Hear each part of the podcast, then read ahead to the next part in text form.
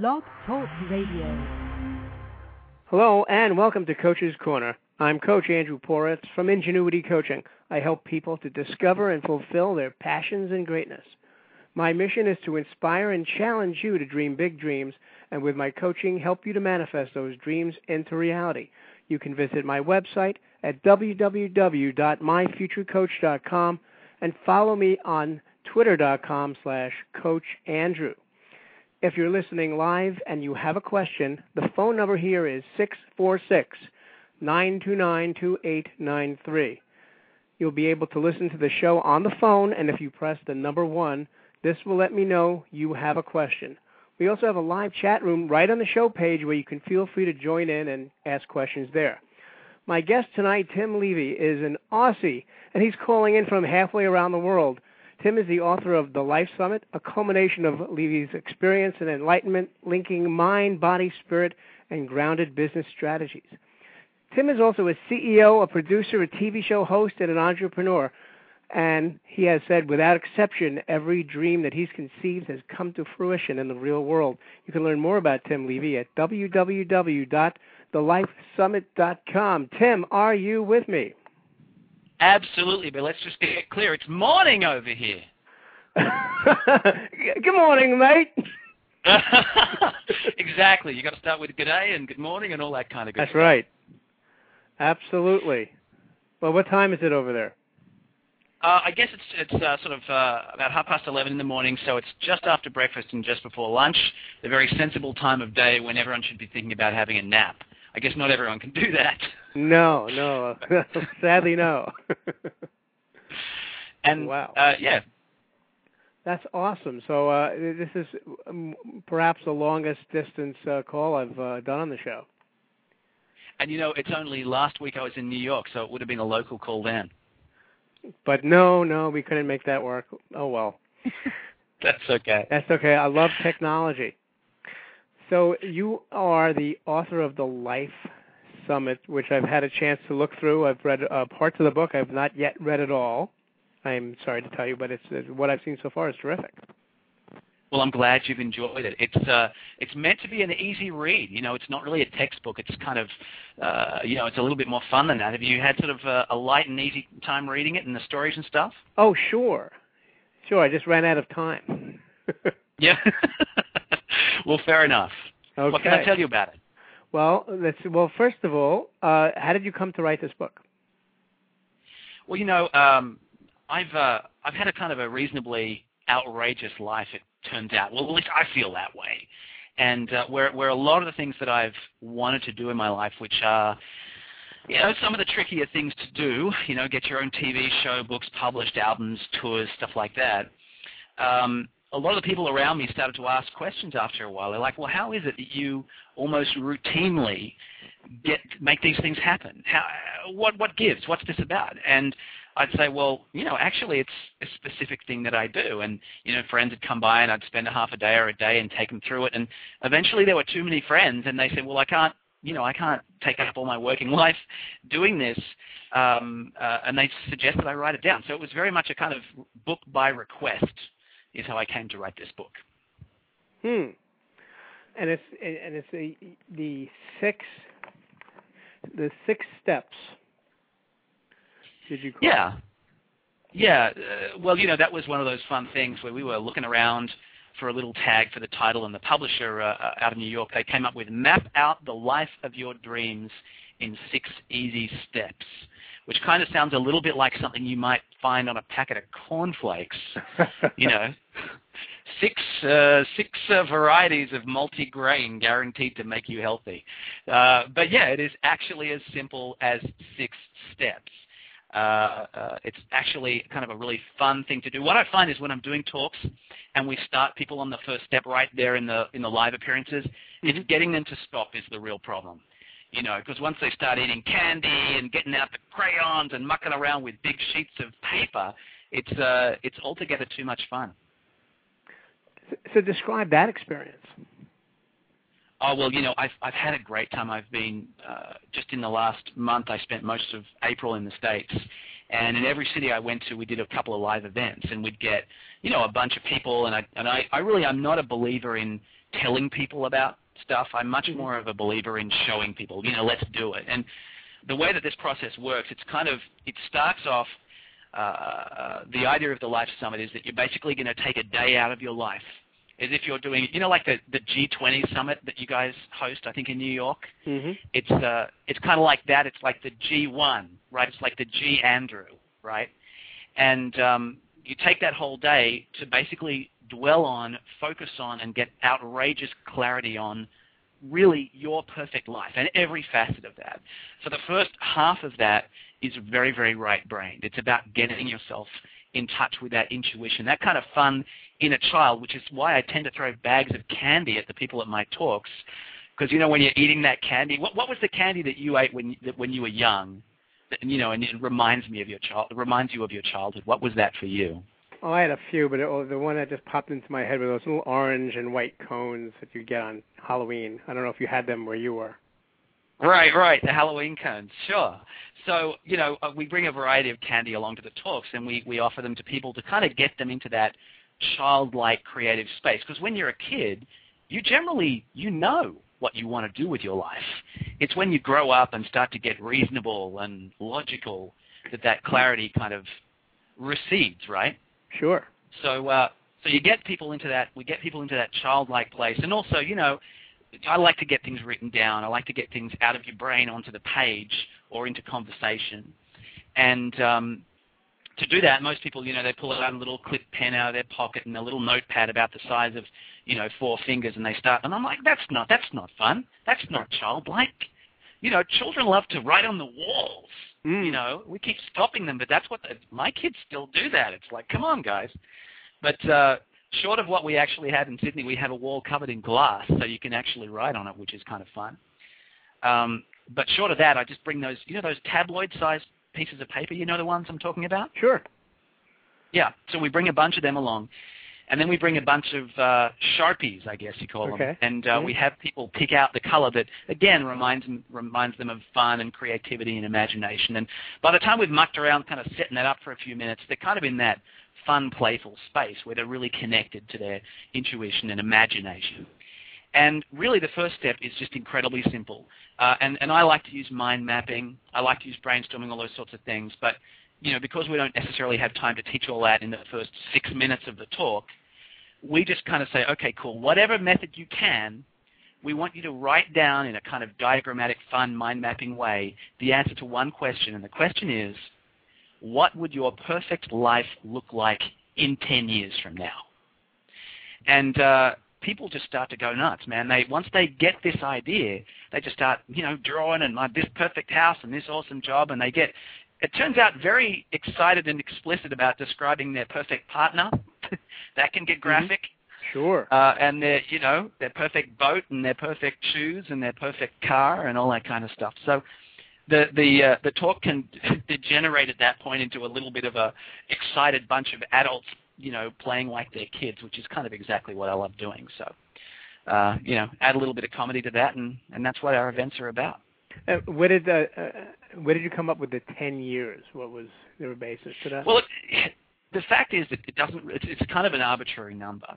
The thing that you want to do is you want to unlock that part of you that starts trying to be reasonable. Mhm. So if you said to someone, "What does your life look like in 12 months from now?" Well, then they start instantly, intuitively, to map forward from where they are right now. right. So instead of saying, "What's the most outrageous, fantastic," they kind of go, "Well."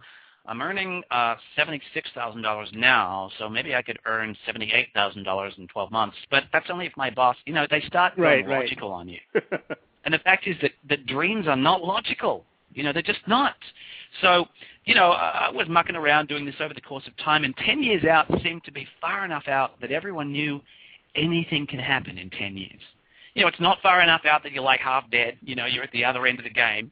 Mhm. It's just far enough out that anything is possible. So, in a way, it's arbitrary, but 10 years is just that length of time that seems to let people just let go and say, all right, anything's possible. Man, I want a million dollars in the bank. I want three red Ferraris. I want, you know, whatever. And by the way, people do not always go for possessions. I, I should, I don't want to be misleading you there because this Mhm. is a very personal thing. So people are, uh, you know, I want you know, some children, or, you know, a little boy and a little girl, or I want a great relationship. Lots of women are after the perfect man, it turns out, and that perfect man looks different to every single woman. Um, Have so, any of you them know, described me, by the way? well, actually, one was really cool. She uh, she got really specific. It took a while to pull it out of her, but she described uh, her perfect man, and one of the criterion was an Olympic athlete. Are you, in fact, an Olympic athlete? I, I'm sorry to tell you, I'm not an Olympic athlete. Well, uh, that's one. What's the other one? I'm trying to remember. There was a, a lovely, uh, a, a, a, what is, you know, I, I get become friends with these, some of these people. Um, a, a great friend of mine in Austin, I know she was after the perfect man. I'm trying to remember the criterion uh, of exactly what that was. You know, I, I don't know. I'll send, uh, I'll send her your photo and we'll see what happens. oh, okay. It would just be. I, I was really just being silly, but that would be funny. Yeah, sure. Absolutely. What is the most uh, outrageous thing that you can remember that somebody threw out? Uh, you know, people are great this way. And, uh, you know, if I could just go backwards a little before this last tour where I was doing this, you know, because, you know, when you've got a tour, you've got a couple of hours to talk to people, uh, and there's six steps. We might get into like that first step and really kind mm-hmm. of get engaged in that.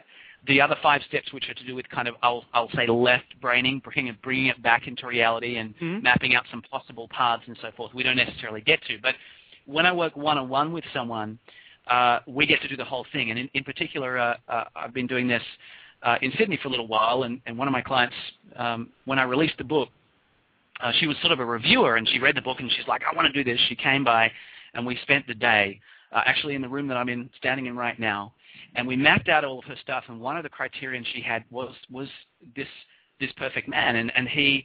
It, I, I thought it was great because we really got specific, and it did turn out that she uh, wrote down about 10 things, one of which was to be an Olympic athlete.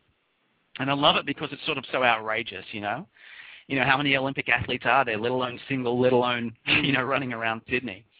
And uh, what was so great was, uh, you know, there's a process sort of designed to kind of I want to say release that. These things come in their own way, in their own form. You're not always, you know, it's not always the way that you think things are going to happen. In fact, I think most of the time things turn up in the way that you don't think it's going to happen. So about a month later, she calls me up and she says, you know, the most amazing thing happened. Uh, some friends of mine put me onto a dating site, put my profile out there, and uh, I had, you know, these guys email me back, and sure enough, the one I was interested in uh, one of the criterion on his profile was Olympic athlete. awesome. That was about yeah, that was about three four months ago, and uh, I believe they're still going strong. So you know that was an outrageous thing that was asked for and received. So you know these things happen. So the, so could you go through like briefly the what the you, this, these six steps are? Yeah, sure, of course. So that first step is to basically ask and answer that question of what is your perfect life? What does it look like in every detail in 10 years? So, uh, for example, you know, houses and cars and, you know, relationships and possessions and spirituality and love life and everything in between. That's the first step. And to do that, you want to be in that nice creative place. You've actually, I talk about asking the left brain to actually leave the room. And sometimes they go and open the door and usher it out uh, because that, well, really, the left brain comes back, and, and it's it's kind of a bit of a saboteur when it comes to brainstorming. So it's sort of like the opposite step, of Passover. Okay. right. Where you let Elijah. So, yeah. If anybody knows what I'm talking about, that's okay. It's okay if they don't. That's a little little Jewish joke there. Yes, little Jewish joke. Um, yeah, yeah. Uh, as a lady, I should know all of those jokes. Exactly.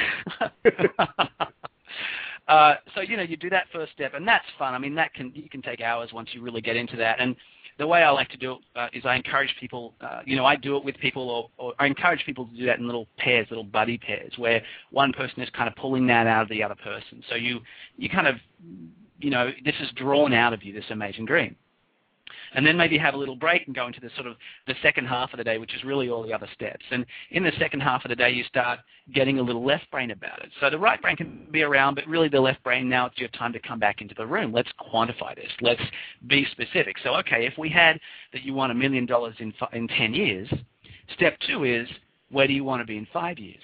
Mm-hmm. And it's easy if you've got a million dollars in 10 years, maybe you want to be at half a million dollars in five years. And you go around that chart that you created, that mind map you created, and, and you know, link by link, you translate it back into kind of a, what you'd call a halfway result or a five-year result. That's step two. Step three, now you're starting to get a bit more in your actual immediate future. Let's map it out for a year from now. So, uh, for example, one of the things in my life chart is I love having these kind of outrageous life experiences. I like, you know, skiing and scuba diving and riding horses and stuff. And I think I wrote out about 20 for my 10-year thing. So my five-year thing had about 10 of them, and then my one-year thing, you know, I, I wasn't prepared to. Comp- I wanted like three of them in the first year, mm-hmm. and a couple of them, like scuba diving, for me, uh, then had to be a certain season. Like I really only wanted to do that in the summer. So step uh, step four, if you've done if you've done 10 years out, five years out, one year out, step four is now to knock that down to kind of a bit of a month by month thing. And in that sense, I sort of said, you know, scuba diving in the summer and horse riding in the winter, you know, and you start to kind of time things a little bit. Uh, and you've taken this outrageous huge dream and kind of broken it down into achievable. Achievable is not even the right word, just kind of, you know, something you can wrap your head around kind of uh, uh, sorts of things. And then I kind of almost go the other way for five and six, which is step five is I talk about what is a perfect day. What would be a perfect day for you, a weekday, a weekend day? Because again, people don't really bring this to their consciousness. They just kind of get up and eat their cereal and have a shower and get into the car and whatever without kind of thinking, what would be great? What would be awesome? What would make this day perfect? So we go into a process around perfect day, and then step six is perfect week. And within that perfect week, the idea is to kind of routinely check in on the one year out, the five year out, and the 10 year out so that what you're doing through this whole process is really simple, and this is very principles of attraction stuff now. You're bringing into your consciousness again and again, which is to say consistently, an absolute focused and clear picture of your perfect life. If you can do that consistently, you can do it unambiguously, these things just start to show up in their own way. And that's kind of the magic of it, is it starts to just kind of happen in uh, generally outrageous and really fun ways. But you're not, that's you know, when you're talking about the perfect day, or the perfect week, are these like the the single perfect day, single perfect weeks? Is is this uh, something you're you're creating as a yeah. ongoing perfect day, or is is this a sort of yeah?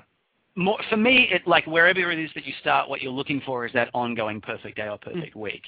So, uh, for example, in my own perfect week, I should say, own perfect day within that week, you know, I don't like to get up before seven. Now, I have very young children. Okay. so my perfect day doesn't My perfect day doesn't always happen. Right. you know, but in an ideal world, I'm up at seven and I've got myself a couple of hours to, you know, do a bit of drive kids to school, have a bit of breakfast, and spend a little time with the family. In particular, I'm a kind of a big meditator, so and I like to do it at the lake. So, getting up, walking with my boys to the lake, they play on the swings. I take 10 minutes to meditate. We get back in time. You know, these are parts of the picture of my perfect day that I can do every day. You know, now I don't necessarily get to do it every day, but because I got a nice map, uh, you know, sitting on my wall of what the perfect day looks like, at least it's brought back to my consciousness again and again. And every time I do that, it just becomes a little closer to manifesting. So, you know, it's yeah, it's more that ongoing thing, and then ongoing perfect week, sort of coming up with a framework, if you will, and then you you can sort of block into that, you know, working things and so forth. I'm a I'm a bit of a time manager when it comes down to it, you know, making sure you actually get to everything. And what's your process for that? Well, uh, you know, again, it starts off in that very right brain creative place. So again, for me, mind mapping's great. The reason I like mind mapping, and I'm getting that you're very familiar with it, mm-hmm. is mind mapping is very messy. You know, it's very organic. It's very this thought linked to that. Oh, hang on, scribble that out, add that, draw this, link that in colorful crayons, sharpies, whatever. And to be honest, that kind of mess is a good reflection of my brain, and I think probably most people's brains. Um, so I start there. So I start with clients and say, all right, what sorts of things might be in your perfect day? You know, do you want to sleep? Yeah, put that up. All right, how much sleep? Um, six hours. Okay, cool. Do you want to? And they just start ripping out of their brains all these cool things that they love to do, whether it's on a weekend or a weekday or whatever. So we kind of get them up in that very creative place and pull them, pull all these things out of people in that very creative. Again, you know, you're eating that Halloween candy, And once we've done the right brain and got, you know, I, I don't think you ever get to absolute completion, but got got them to the point where they feel like, you know, that's 80% of what would come up in a in a good day for me, uh, and then kind of map it back into a sort of left brain process where we take the mind map and we put it into. In my case, I like to quite like to use Excel. You know, once something's on a computer in Excel, man, mm-hmm. it's it's it's as left-brained as it can be. Sure. and you can you can put columns and times and you know all that kind of good stuff. So there's a process to do that. Again, uh, for one of a better way of putting it, it's uh, laid out blow by blow uh, uh somewhere in the book there, and, uh, uh, and, and pretty easy to do. So I like how you're you know, you're, you're using, as you say, the left and the right brain in these two very very distinct types of ways. Mm. Absolutely. Um, now you talk also a lot about brainstorming. Yeah, yeah, what's, absolutely. What's your what would you say is like the best way for people to brainstorm? Ah, that's a good question. Well, firstly, I th- my feeling about brainstorming is brainstorm is 90% preparation. I don't know if everyone else agrees with that, but if you go into brainstorming and you're like, I don't know, you've you've you've you're at your cubicle in in your office and there's a laptop sitting to you, and there's a gray, you know, the gray cubicles I'm talking about. Oh, sure. Right, where there's like yeah. 300 people in a room, mm-hmm. and uh, there's people all talking around you, and someone's got the radio, and there's a TV monitor showing CNN. You know, all that kind of that. That's like, don't why even start? That's no good. So for me, the first thing about brainstorming is to make sure that you kind of it's almost a ritual to get prepared for it. So find a great place. That place may or may not be, you know, the office boardroom in your office. I tend to think it's not. When I'm doing brainstorming with executive teams, I take them out of there. I've done brainstorming sitting on the steps by a lighthouse. I've done brainstorming in a tree of a circle of redwood trees uh, in California. I've done brainstorming in facilities that are made for that, and almost always it feels like this big kind of grown-up version of of a play school. You know, colorful, fun, bean bags, you know, lots of creative materials, post-it notes of every color, Sharpies, paper, butcher's paper, stickers, you know, just all kinds of fun, creative stuff. And man, it's got to be fun, creative food. I mean, you just, I don't know about you, but I don't get that creative eating spam. You know, it's just, it just doesn't get me there. You know, so that's why I like this idea of getting foods that are, uh, you know, remind you of your childhood. Sometimes when I have a, I guess I'm doing the one-on-one day with people, I'll, I'll they'll turn up at the door and they're ready to come in, man. They're ready to start. I'm like, we're going out, and I hand them a twenty, which in my country is colored red, as all twenty dollar notes should be colored. and uh, take them down to the Safeway, and uh, you know, let them at the uh, at the candy aisle, and just say, just buy everything that your mum would not let you eat. Mm. You know, you're an adult. Here's a twenty. Go nuts. And uh, you know, people just start to kind of relax and laugh and there's a bit of music maybe, and you know, crazy people dance. You know, just kind of get into that really fun place. If there are other people there as well, and sometimes in brainstorming that's the case, you know, you want to connect with them in that place. Um, sometimes I kind of put up posters and they say stuff like, you know, think stupid and there's nothing. You know, the, the key thing about brainstorming is to be non-judgmental. Who knows what idea is going to spark off what other idea is going to spark off another idea? The only word that's illegal in, in brainstorming is no you know. And unfortunately, it's the it's the word that most people have on speed dial. Mm. You know. It kind of reminds so, me um, of um, I, I love to talk about uh, improvisation, meaning improvisational oh, yeah. theater or acting, and that the, oh, yeah. the key word there that you don't say is no. Well, you know, it's interesting you say that because maybe we have a shared background. I've got a somewhat of a background out of improv as well, and I talk to people a lot about blocking a scene versus, you know, yes and. It's, yes it's amazing and. how yeah, it's amazing how few people apply this to their lives and how blocked they get because of it. And a brainstorm is the first place where, you know, you've got someone in the room who's always going, no, that won't work. The whole thing is over before you started. You gotta you gotta keel haul that person, make them walk the plank immediately.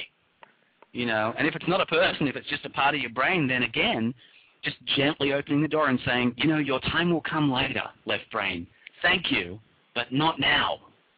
And, Get uh, and just coming yeah, exactly, right? and I say to my clients when I'm doing this over a day, I say the first time it happens, I'm going to invite your left brain gently to leave. The second time, I'll be less patient. By about time number six, I'm going to be yelling at you. You're just going to make me mad. You know, because that left brain is persistent. It really mm-hmm. is in coming back and trying to apply itself to whatever you're dreaming up. It's just not the right time. Yeah, but the problem is, um, I was just doing an impression of my left brain. exactly. That's how that left brain sounds, right?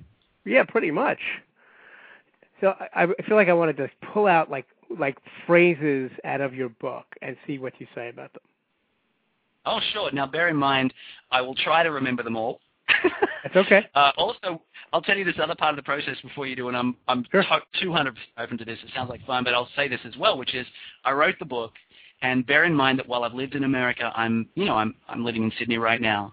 And so there are a, fair few things that didn't translate. So we actually gave it to an editor out of New York, and she changed, you know, things like I would call the bush, which I'm pretty sure is rude in America. That's a, what we what what we call the woods or the forest, you know.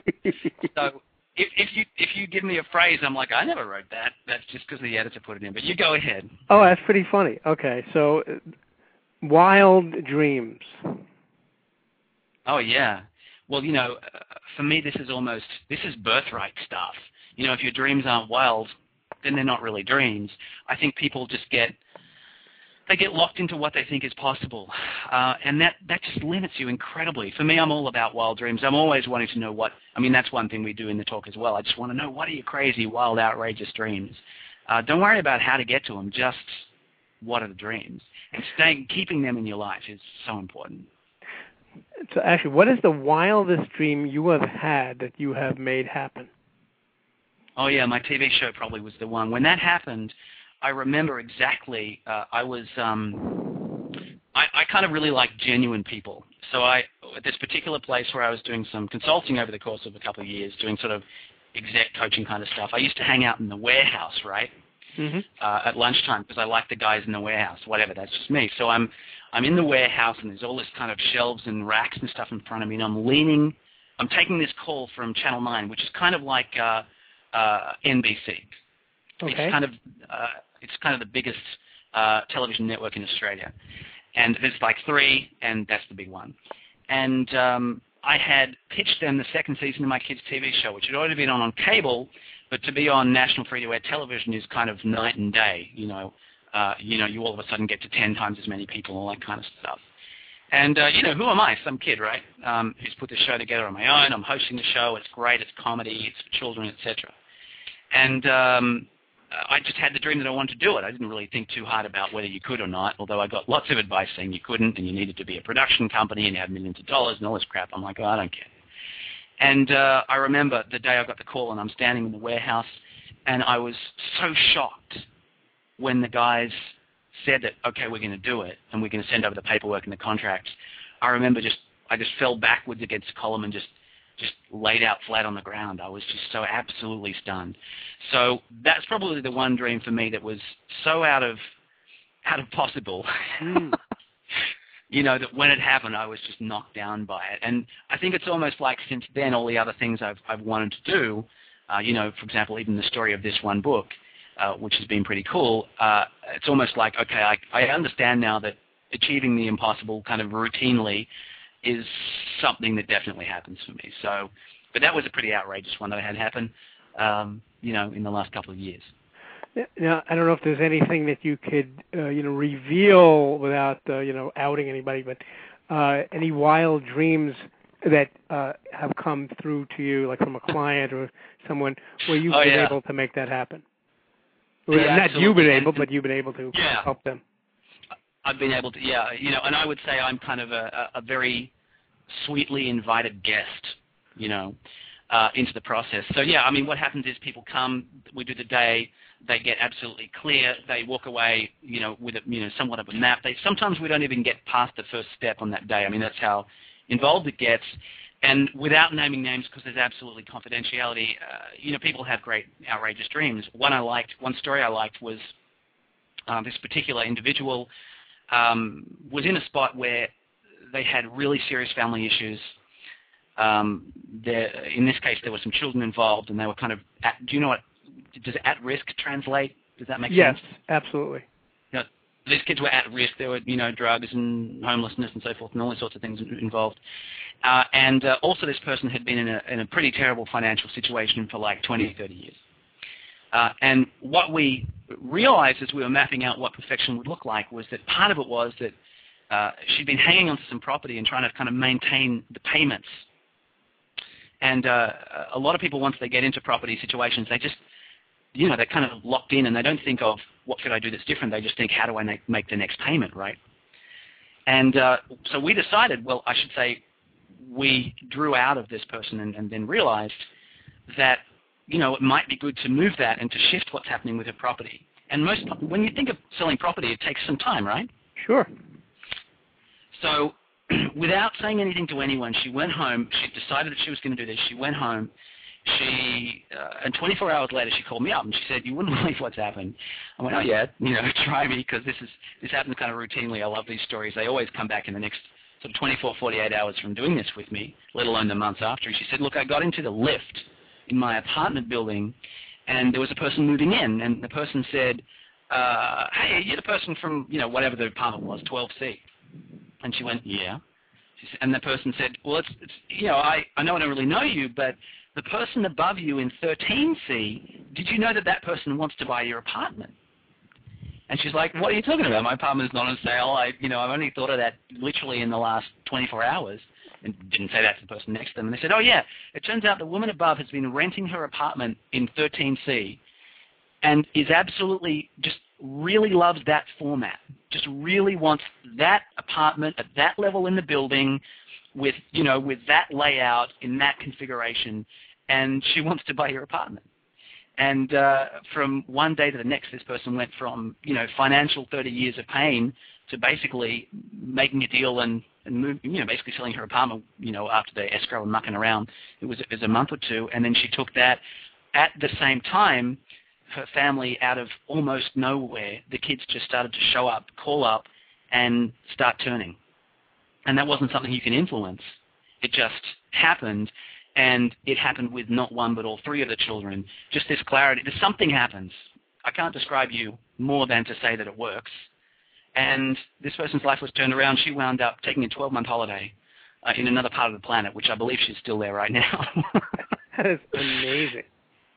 It just these things happen, whether it's relationships, whether it's fertility, whether it's you know it, this stuff really does work in any aspect of your life. And you know, I'm preaching to the converted here. You know how this stuff works. I do, and and uh, and I'm uh, also knowing that people who listen to the show may not necessarily be those people who are converted, and that's well, we're converting them. There you go. well, the thing for me is about it is it's the re- it's the results that are addictive. You know, whatever Absolutely. it is that's happening, I'm kind of almost I don't really mind. You know, uh, whether you sort of take the, the the principles of attraction model and that rings true for you. Whether you some uh, clients of mine call it um, uh, internal attraction, something to do with their subconscious working. I'm like, great, whatever works for you. You know, whatever you want to call it what is true is, what's been true for me and my clients and the people I've worked with, is it works. It just does. So, you know, that's that's the addictive bit. Well, that works for me. Good. Exactly. Yeah, I saw your pro when I when I read your uh, profile. It was just like, man, this guy's on the same page. That's uh, how I felt when I got your book. Yeah, cool. Well, next time I'm in New York, man, we'll have to have to catch up and and have that uh, diner in uh, breakfast in the diner, I believe, is what I like to do in New York. Oh, sure. I'm I I know all the good diners and and some of the bad ones. Not too many yeah. bad ones, actually. Um, yeah. And of course, they're they're all Greek to me. and what I, I should ask though, what uh, what about you? So tell me some of your own experiences. I mean, you're working with people. What sort of outrageous stories do you have? I'm totally curious. Uh, uh, stories from myself, do you mean? Yeah, from yourself or your clients that you can, you know, talk about without giving away too much. Um, well, I, ha- I have a, a you know a client who. Uh, oh, here's a great one. Um, I, I have a client. Oh, I had a client for a good chunk of time, about a year and a half. And one of the things that we created a a map, like a not a mind map, really a visual uh, you know, a board, Okay. a vision board. Couldn't think of the word. It was a vision board, Mhm, kind of mhm. similar. And one of the things on her board was a uh, a picture of a piece of property in Israel. And um, all of a sudden, one day, like it, something shifted from this board into her brain, and she wound up. Uh, she wound up moving to Israel. out of, and this is not in her like even in her list of things to do when we Right. first started talking. And the the place that she wound up in was, uh, you know, it was it, it was like that story in The Secret, you know, the movie. Right. Yeah, yeah, the yeah. guy who wound up buying the house that was on his board didn't even know it. Uh, Yes. So it was kind of like that. It's like that's the view that I have. Right. The view that she has is on uh, that picture. Like she didn't even realize it, but it it, it, cre- it created this thing in her mind, and then she wound up creating it, the the the desire and the plan, and then somewhere along the way, that subconscious thought created exactly what she had on that board. Absolutely. I find it's it's interesting you say that as well. This this notion that people almost need to forget before these things show up because what I find is that a lot of uh, work I do with people, if I'm working with people over time, and I don't I don't really do too much of that, but you know what I find is it's we need to help them, and you'll relate to this, get out of their own way. People are constantly getting in their own way. Mm-hmm. Um, the, the thing I've noticed that people do is they get extremely attached to one specific way for a result to show up in their life. And when they do, it's like ruling out every other possibility. It's like saying, you know, here is the one way that this can happen that I'm prepared to accept, and the billions and countless other ways that that could manifest just kind of get, you know, cancelled out. So when you can get people out of their way enough sort of let this amazing stuff happen, uh, it seems to show up even more strongly than when people kind of try to control it too hard. Have you have you found that? Well, sure, and also uh, there's something interesting of you know between how the conscious and unconscious mind works, and where if- you're too aware of something, if you're being too conscious about something, you know, you're doing every step and you notice everything you're doing.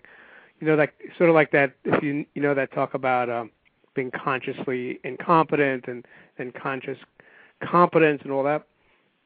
But Mm. there is, um, I have I'll give you an example. I'm a I'm a singer sometimes. I go I get up and I sing and I I've uh, sung in clubs and with with uh, bands and sometimes I'll just go somewhere and sing and uh there I will find out there's sometimes I've had a moment where I notice what I'm doing.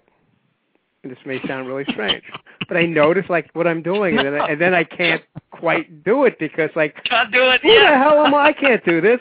What am I nuts? And then like everybody's looking at me, and I wait a minute. I have to. What's the words to the song? What the heck am I doing? And it's like that oh yeah. that very strange space. But and and when I'm and, and it's like an unconscious place. uh, What it's like what they call in the zone, where you're not even really thinking. You're just doing or being. Yeah. Yeah. You're just being Yeah. and that's when I'm like when I, I when I do that and I get off and people go, "Wow, who are you?" That was amazing. Completely different, Yeah, completely different realities. Yeah, I could just I could just see you do. I mean, you know, it's the same for everyone, but I can see you with that. You know, the whole thing's happening, and all of a sudden you're like, huh? And then just the perspective shifts, and in that moment, uh, you know, doubt creeps in or whatever, and just everything changes. And the trick is to, I guess, get back into the zone. Yes. Uh, not Well, always possible when people are chucking stuff, throwing stuff at you. I hate I hate that, you know. Except that sometimes I, I need tomatoes, but it, but he, like here's a great example. I'll give you a great example of like how the brain can really play tricks on you. There was this time when I went I went skiing for the first time in my life, um, and I had never been skiing before. I did. I had gone skating many times. I took skating classes, and I was you know a bicyclist, so I have really good you know strong legs, and um, I, so I went with my friend. We're in New Hampshire. We did the bunny slope, you know, the the very baby slope. right? slope Yeah, I know. The very sure. Yeah.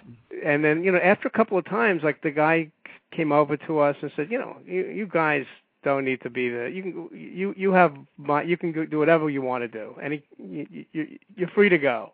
Have a good day. You know. Oh, cool. So we go around skiing, you know, and then we do a couple of couple of slopes, and then I see this sign that says Black Diamond. I go, oh. Oh yeah. I have guitar strings called Black Diamond. Let's try this one.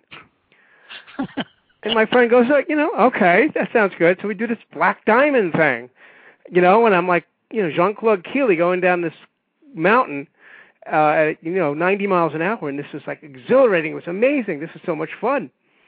Yeah. Uh, then I ran in. Then after that, we ran into the uh, the our hosts for this uh, this weekend, and they said, "Oh, where you guys been? Oh, we just went down this Black Diamond. Black Diamond? Are you crazy? You could have gotten killed. You know what?" And you know, got all upset about it.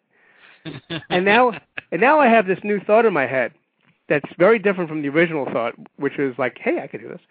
Um, and when I did the same hill again, I now have this thought you know, it's kind of like the, the those cartoons, you know, with a with a, like the, the the Bugs Bunny or somebody walks over, they're walking over a cliff and they keep walking into space and wait, you right, can't do that. Right. I can't. Ah.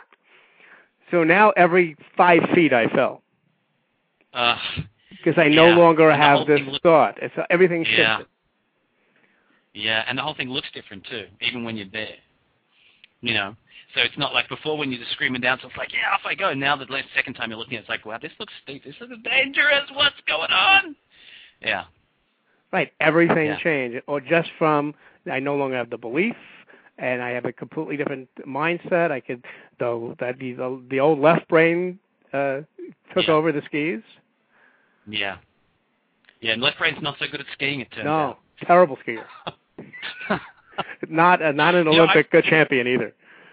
I, I, it's interesting, and what's funny uh, about this as well is that I would love to tell you that I was uh, that you know I'm like, well, I've learned that once, and uh, having learned it once, I uh, I never have that problem again. I'm awesome. In fact, the truth is, it just keeps coming up. It's like the more you learn it, the more outrageous your dreams become, and the more kind of when that shift happens. Like I came back from the states. Uh, I guess I left New York uh, like four days ago, so whatever that was, Friday or something and uh, came back, met with my family, terrific. So hadn't seen them for a bit. We'd been skyping every day, but still, you know, just that first hug from your kids, terrific. Get home, we hang out for a weekend, and then on the Monday morning, I'm like, great, I've just learned so much, and I, I, I do my, I kind of compulsively do the life summit process for myself. So I'm, bam, I've got you know 20 pages up on the wall, and somehow or other, don't ask me exactly how, somehow I'm like, holy cow how am I going to do all that? You know, because all of a sudden my ambition has extended by a multiple of five because all these cool things have happened when I'm in the States. And, you know, book sales of 50,000 is no longer enough, you know. and, uh, and it just somehow, it, it freaked me out. And I just remember sitting on the couch kind of going, you know, just in that total left brain place. How's this going to work? What on earth is going to, oh my God, I'm going to need so much money just to do the promotional tours you know, and each one's going to cost thirty grand, and I need to do six in the next year, and that's two hundred grand, and I don't have that. You know, all this sort of stuff starts happening, and uh, uh, and all I can say is these days, thankfully, it only takes generally a matter of hours, days if I'm being really stupid, to actually kind of go, huh, and just stop. generally sit and meditate, something like that that completely clears my mind and takes me out of that place and into kind of just at least a neutral position. My wife is terrific because she kind of slaps me. She's like, "What are you doing? You know how this stuff works. You wrote the damn book." You know. she keeps throwing the book at me now. I don't know if I'd known that if I would have written the book. You know. I was just thinking Uh, that. No, that's that's so great. You can like you, you can never pretend you don't know now because you wrote the book. Well, supposedly, exactly. Uh, so, uh, but you know, you can disconnect from it, and uh, and I and I did. You know, in the last three days, what was great is I now know a little bit about how to get out of it. So, went into meditation. It's a great meditation I do. Got back to neutral, slept on it, woke up, and just started kind of breaking it down into stuff that felt less impossible, and backed it off from a t- what actually was really a 10-year plan, but I was looking at it like it was a you know 10-day plan Hmm. back it off a little bit, reframe it, kind of get it to where I want, just and just then released it. And what's great is then in, again, and I've had this experience so many times now, it's just kind of it's very normal for me. But you know, within the course of 28 or uh, sorry 24 or 48 hours, already things shifted so radically that all these things that I want, I can now see the path to them. But that's the thing that locks a lot of people. It locks me too, is that when you can't see the path, that you tend to get freaked out. Um, and just releasing and going, just because I can't see how, doesn't mean it ain't going to happen. Doesn't shouldn't you know in any way distress me. It's just I can't see how. I don't know everything, uh, and uh, releasing to that is is something that's a little bit tricky. he said, um, Yes. but uh, you know when you can do it, it's a, a it's a great thing, and, and and comes back to the place of you know when I'm talking to you now, I'm feeling great about everything. But you know, 24 hours ago, this is a different interview. Well, I'm glad it's No, now I'm, then. I'm kidding. I'm, I'm just kidding. so I have another one I'm going to throw at you. Uh, Oh, yeah. I, ha- I have a feeling this one might be from your uh, your editor. That we'll find out. Uh, okay. Actually, this this will definitely stump you when I the way I'm going to put it. I just want to see what you All how right. you react to this. Uh, there's a there's a, a paragraph where you prove Bob Dylan wrong. Oh yeah, I have no i- that Bob Dylan. I would have definitely written someone else. Okay. so, but go ahead, read if you've got the sentence or something. yes. This, you said Uh, the answer is written. you said the answer is not blowing in the wind. Oh yeah, this rings a bell, but I'm sure that was a total replacement sentence. I'm so sorry to disappoint you. I can't Oh. remember where that was. that really just like you know it tripped off you know that that just I noticed that one just because of course that's a that's a big that was a big tune here. Yeah, absolutely. So I guess Deb, I have to sh- shout out to Deb in New York. Thanks for putting that one in, Deb. And now What, I can't Deb? remember it. You So it was you were talking about um uh when you were 21 finishing up college and you had Oh, the yeah. urge to live your life in a I- more deliberate, conscious and Yeah. intentional manner. Yeah. Now I remember. So what the story around that was this. I uh, I guess I'm you could call me a fairly creative person, and I, and I really feel like you could relate to this because if you're on stage and singing and doing that stuff, that's a really creative process. And Mhm. you know anyone in particular who's you know in that artistic, creative, and I think that's part of everybody, but some people really kind of live it. And when I was you know a, a student, that was happening, and I was doing all kinds of comedy stuff, a lot of stand up, a lot of improv, a lot of stage shows, musicals uh, all, a lot of reviews, sketch comedy, all that kind of stuff. And I just kind of, I want to say, living from moment to moment. And I had, you know, big dreams of what I was going to do in my life. I mean, I'm a, I, I think I was, you know, a fairly normal 20-year-old. I want all this cool stuff to happen, but I didn't really. You know, I, none of it happened in, in a particular hurry. I was kind of working my way slowly through a degree in computer science as it happens. And uh, in, on the sort of the computer, gra- uh, the video editing, creative sides of computer science, Mhm. which back then there wasn't much of. And uh, I was just kind of a free spirit, you know, go to the beach. I lived at New South Wales University in Sydney, which is kind of near the near the water, and you know, just cruise around on the weekends, whatever. So what would happen was because I was in that kind of very happy-go-lucky place, I was getting very happy-go-lucky response, right? So I wasn't really focused on anything in particular, and I just, you know, I'd want more money or not more money, and I'd one week I'm I've got ten dollars to pay for food, and the next week I've got two hundred dollars to pay for food. And uh, for me, at that point, planning, the idea of strategy or planning, or the word plan, would have definitely been a four-letter word. I don't want a plan. I want a weekend. I want a weekend that goes forever, you know. And the weekends for me are the opposite of planning. It's wake up and what do you feel like doing, you know, and who's around and what's happening and off you go. So for me, planning was incredibly counterintuitive because it was too logical and reasonable. I was in that very creative space. I guess a lot of uh, young people at university, or college, I guess I should say, are, are in. And uh, what happened was that uh, my dad, uh, who is had already gone through all of that, and he's a, a terrific guy who's sort of been an executive for a very long time. And he uh, took me along to an Anthony Robbins one-day seminar. Have you ever been to one of those? I have indeed, absolutely. Yeah, so I went to whatever the first day thing is. I've never been to anything more than that, but I went to that first day, and I was just, it was like a rock concert, man. It was awesome. Oh yeah. Did, did And, you walk uh, on fire? No, I guess that you have to have a couple of days to do that. This was Okay. just a one-day thing. oh, an of, introduction. like the gotcha. the introduction to, Yeah. to, to this stuff.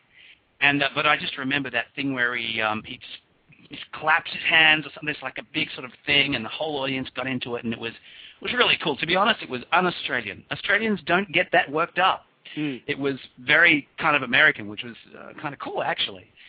and uh, he was talking all about strategy and planning and, and sort of getting clear on what you want and all that kind of stuff in, in his in his own way, and uh, which, which doesn't sort of come from a, a metaphysical context, or at least it didn't at, at that time. Uh, in fact, it had nothing to do with spirituality or religion or anything like that. It was very kind of uh, left brain, really. And I kind of somehow or other something clicked. And uh, a friend of mine in the States at the time, he kind of somehow from some other angle had decided to get into it too. And all of a sudden, the two of us who were buddies were like, you know, we're going to do this. Let's try this. And what was amazing was uh, again, as I was talking before, what I got addicted to was the results. Mm-hmm. All of a sudden, stuff that had seemed really annoying to me before, like planning. You what? You want to tell me what to do hour by hour? That's appalling. I don't want that. All of a sudden, I just became addicted to the traction. All of a sudden, I was doing the work I needed to do for university in like a fraction of the time, and I was leaving all this great time for free time to have that long day at the beach. You know, and uh, I got really clear about what I wanted work-wise, and stuff started to show up it was very interesting because I knew nothing about the principles of attraction at the time, but just the process of consistent focus. And I was very unambiguous about it because, you know, I was a kid. I didn't have doubt and fear just yet, Mm-hmm. uh, really. And it started to work. So that's what that was about. Was about going. Uh, that's what that quote was about. Was going from that very organic place, which I thought was the best place in the world, to the better place, which is having these really uh, uh, conscious and uh, consistent focus on on desire and, and having that show up, which I found, frankly, uh, in the end, far more exciting and desirable and, and fulfilling um, than just kind of floating about like a student. Mm. You know, by the way, if you ever have a chance to go to the Anthony Robbins all like all weekend thing, they, Oh yeah, plenty of right brain stuff in there. Let me tell you, uh, the experience of uh, the firewalk alone was a, a tremendously incredible. I mean, I can't even begin to describe this this moment of walking on fire. I don't know if you ever Yeah, I'm to do a keen- firewalk. I'm keen. I'm keen to get out to Fiji. That sounds pretty cool. Yeah. And you know, spend spend a week. I've been told some amazing things about that. So, you know, one day, one day. Uh, here's my thing. One day, Anthony's be like, Tim, uh, I've seen your work, and I'd like you to be my guest. Yeah. it, you, you never know. He might. He You might never be looking know. for you. Stranger things I. I'll, Actually, I'll, I'll speak uh, to him. I'll tell tell him he needs to give you a call. Well, thank you. I appreciate that. Hey. This is what's been so weird about this um, this last trip in the states is this is what's exactly started to happen. Uh, instead of like let's see if we can book events, uh, the next trip I'm doing I think is almost exclusively people who've come and seen what I've been doing and said, all right, come speak to our company, come speak to our group. So I think we're almost exclusively invitation only this next trip I'm doing. Uh, which really is an amazing turnaround, and we're getting close to people like uh, Tony Robbins as well. Not Tony in particular, but uh, you know, getting one step away from that. So it's been a very inspiring experience that way. No, that's awesome. Mm, So mm. let's see what's next for you, Tim Levy. Well, that's an interesting question. Uh, I happen to have it up on the wall. uh, well, uh, let me see. Um, firstly, what is clear to me is that uh, this book, which you know, in many ways, I wrote out as a favor to friends, uh, and I really did it. I, I decided to take a year off between season two and season three of the TV show, and and take some time and be a, among my family a, little bit, a bit more because I'd missed some stuff the year before. With, you know, you can imagine traveling for all the episodes and everything's in a different city and so forth. So I thought I'd take a year out. Uh, what I've found is that uh, in working with people as this book's come about, and I've been working people with people more, uh, doing the, the process with them and so forth. I, I really like it. I'm addicted to the results of, of, of, I guess, what I call magnitude change. And again, I read your page. It's like it's like I'm reading my own profile in a way. I just I love. It's so satisfying when you take a person from wherever they are to so much closer to where they want to be, even just the clarity, let alone working with them longer term. So Mhm. I'm, I'm really keen to sort of build that into something. Uh, uh, people have, have basically found me and approached me to become partners in different capacities. So there's going to be like eight parts to this business now. We're going to have half of it out of Sydney and half of it most likely out of Austin. And uh, in fact, I'm back there in a month with my wife just to show her the town with the intention that we might, uh, you know, spend more of our time over there. Uh, so what's next is possible to move back to the States with the family and, and really build this thing and really grow this thing uh, in response to what people have been asking. Um, I would be shocked if there wasn't more television in my future. uh, already we've had some, some great uh, thoughts there and some interest there. I had this notion, and uh, it was while I was in the States this last time, where there are a lot of parts of the States that have been quite deeply affected by recession. Um, mm-hmm. I guess New York is not one of them, but if you've spent any time, I guess there's parts of Carolina and uh, Detroit and Memphis and so on that have really been rocked. And, and I guess the way it's been pitched to me is that they have absolutely lost connection with hope. They're in a place of despair and just total fog. It's just like, you know, just disaster zone stuff.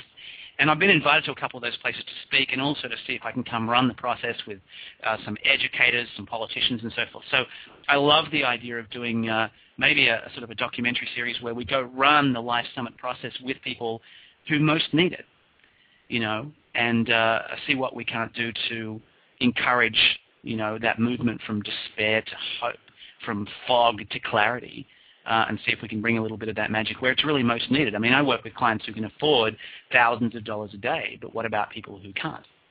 So um, I'm really interested in doing that.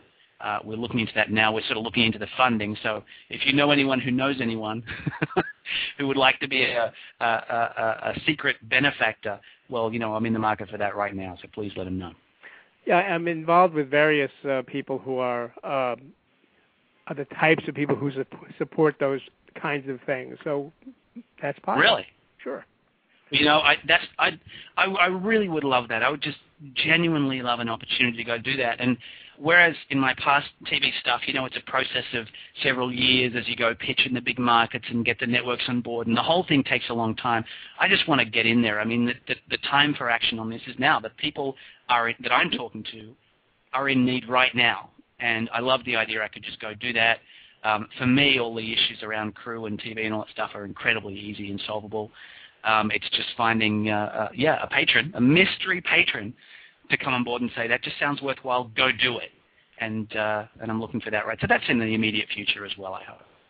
By the way, is it is the TV show that you do uh, something that can be watched over here? It never broadcast in the States, mm-hmm. um, so it was only on uh, cable in Australia and Channel 9, all the episodes. What I did do is I put a little promo, uh, like a two-minute piece on the site. So if you go, I'm just having a look now actually, but if you go to the lifesummit.com, let me see. Can you do that right now at the same time? The I can. Here we go. Technology. Okay. the lifesummit.com, and, and I think I put it in my bio, uh, a link to the Oh, in fact, you can just go straight to the YouTube channel. So right ah. up the top on the right of the very front page, it just says YouTube, and that's sort of the channel where we've got half a dozen little bits of video from my past. And in fact, I think the one that turns up straight away is the Groove Delicious MIPCOM promo, and that was for season three of Groove Delicious The Life Unlimited, which is where we basically took this technology we're talking about Mm-hmm. and applied it in real time to children. So we made kids into rock stars and pirates and spaceship captains, but we did it for real. So we actually, you know, took a nine-year-old kid and got her uh, her single recorded in three hours. We got her on the radio, on the air on Australia's, uh, sorry, Sydney's uh, uh top network for that, you know, within the course of 10 hours. So we would do real-time life dreams. Wow. Um, which was really cool fun. So the only issue was that the third season was getting too big because the 26 cities were no longer going to be in Australia. they were mm-hmm. going to be all over the world. I'm like, I need a break. But uh, the intention is to get back to that uh, uh, possibly uh, in the coming years. But I'm just having too much fun doing the Life Summit right now, so I'll get back to it at the right time. But you can can you see the clip there? Has it come up in front of you? Okay. Oh yes, yes, yes. I I, I turned my sound off because I'm on the radio. There you go. So you can you can see me goofing around with large numbers of children. Uh, with my improv and comedy background, uh, uh, I love doing live stuff with large groups of kids, except when they come after me with foam axes which as I'm looking at the firm, first mm. frame of that, was shot uh, at the, um, the Cub Scout, uh, big Cub Scout day where there were like 8,000 Cub Scouts uh, at the Sydney Olympic Park. And uh, they were doing this thing where they were impersonating Vikings, and I got absolutely gutted by these kids with their foam axes that day. well, Tim, guess so, what? We're, what? We have one minute left in our show, and I would like to thank you so very much. I, I wish we had more time. And uh, you can learn more about Tim Levy at www.thelifesummit.com. And I know you said you have a Facebook fan page. Absolutely. So let's we can It's find all you through there. the site, just the thelifesummit.com, site. everything's connected to the front page of the site. Yeah, please, absolutely. Awesome. So thanks so much, and thanks everyone for listening. We'll be back next week with my guest Francine Silverman, and have an outstanding next seven days. Good night, everyone.